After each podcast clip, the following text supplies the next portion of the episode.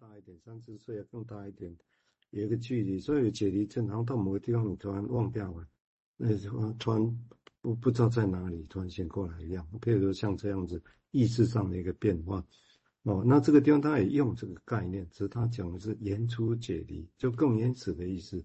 所以当他现在看一朵云，他好像在一朵云，其实不是好像，而是这个时候，问你我觉得他真的好像觉得自己那时候在。那朵云上面那种感觉啊，这个部分是也有点具体的。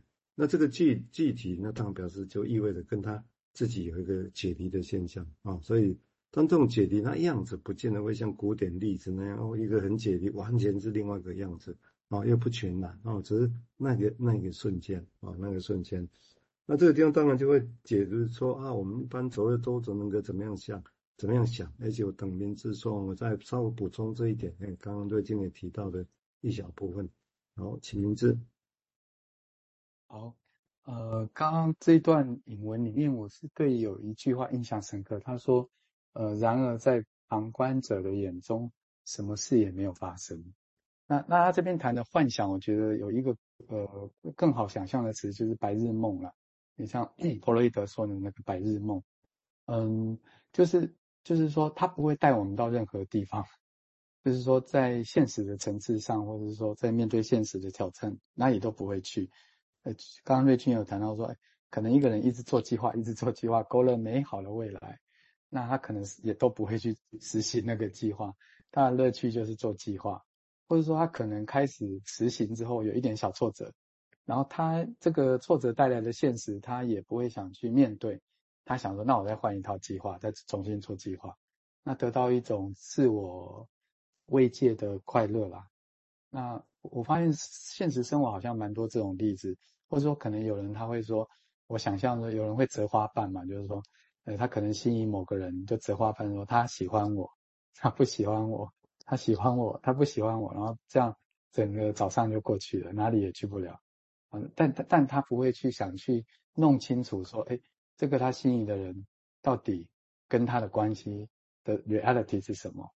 我我是对他刚刚讲说，啊、哪里也去不了，然后不会有什么事情不一样这样，啊、很有印象这样。好，这边稍停一下。哦，谢谢哈、哦，我想谢谢刚刚我突然懂了哈、哦，就不是我自己懂的，我说明一下，瑞金跟江明志补充的时候突然对哈，因为我刚一直好奇，怎么样来说明所谓言出解离。哦，跟解离最大差别在哪？所以刚瑞金的名字刚好举这个例子也很有趣，就是他其实是哪里也去不了。从旁边看的人是什么事情里面发生，一切都在他脑袋里面。这个是比较像所谓言出解离的意思。但一般我们讲解离症，大家都看得出来差别。一个人怎么突然变成那个样子，好意思不一样哦。这我觉得这个是。我解读了哈，这不是温口兵，他没有解释那么清楚。但是我觉得这个解读还还不错，我会觉得蛮贴近他文章里面提到的啊。所以从这个角度来看，所谓的多重人格，我简单的说法是这样，也有一些补充，就有点像刚才描述到，就其实一个人很没办法说，都会有各种声音出现。有见后来把它命名，那个是谁？那个是谁？啊，我个人会觉得，所以从这个角度来看，多重人格，我解我的解读好像是一个人的。一个人创造出很多人的一种内部紧急会议，类似像这样子，哦，但是那会带来多大影响，每个人会不太一样，这个我们有机会再来谈。好，请瑞金再进一步说明，谢谢。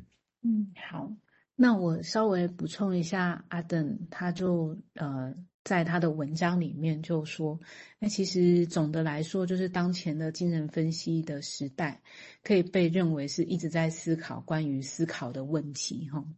那呃，他说，在他看来，就是分析师们目前正在研究许多最有趣、最具、最具这种创造性的问题，是跟这种我们所谓这种梦、联想、游戏，还有其他的一种比较表征性的内容，其实关系比较不大。好，是他说比较不是在重视内容。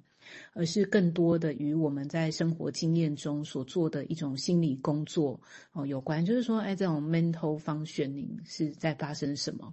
哦，那换句话说，就是说，哎，那作为临床的一个理论或者是实务工作者，哈，就是我们的注意力越来越集中在一个人的思考的方式上，而不是他正在想的是什么，哈，就不是是一种。啊，这一种他思考的方式哦，但是也不是内容的部分。好，那他说他也同意说，在这个方面的哈，这种如果把它视为是一种 movement，是一种运动的话，最重要的贡献者是 Winnicott。哦，他很多是在关注这种游戏的能力，好，但是不是游戏的象征的内容这样子。还有比昂哈，他在写作中就是对这种梦思的过程的探索，远远就超过了对梦还有联想的这种象征意义的讨论。那我觉得他这样把它区分开来，其实有一种好像蛮划时代的。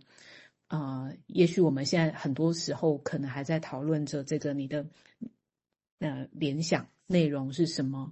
好，那表征是什么？这样，可是他们是比较再跳出来一点来看，是说，哎，那那个某一种啊、这个 functioning 是怎么 function 的？好，或者是说，哎，这个这个这个这个整整个过程里面，哈，还有能力上哈的这种切换上，哎，是不是表征了某一些啊不一样的地方或不同的看见？这样子。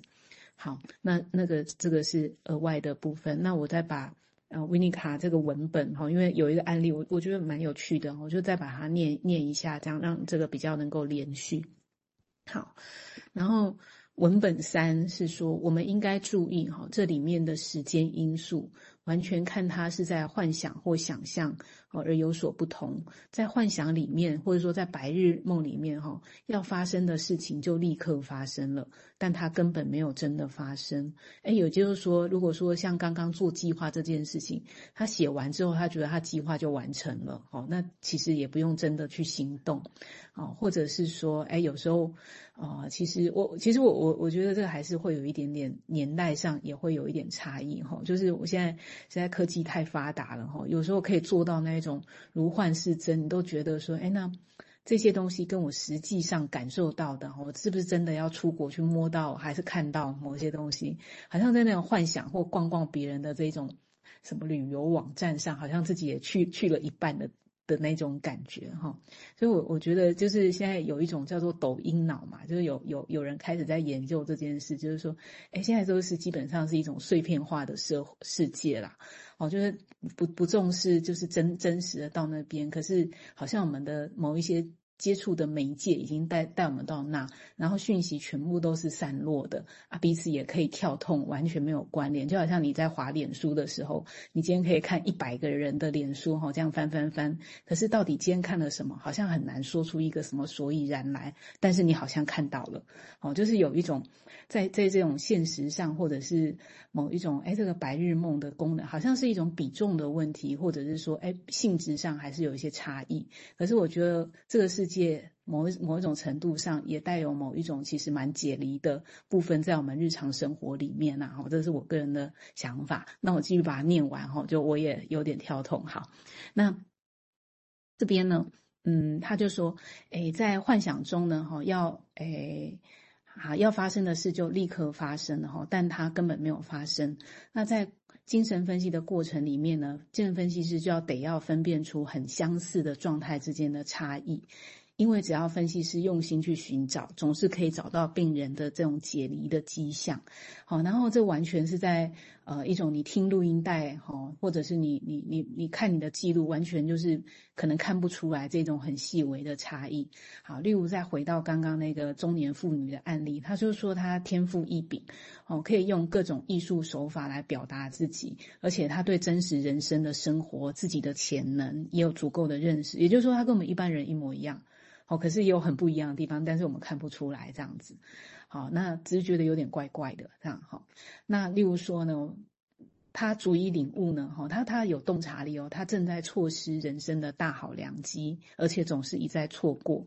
然后，呃，当然他天赋异禀也也都表现得让大家可信哈。是，可是对他抱有期望的人，常常到后面会很失大失所望。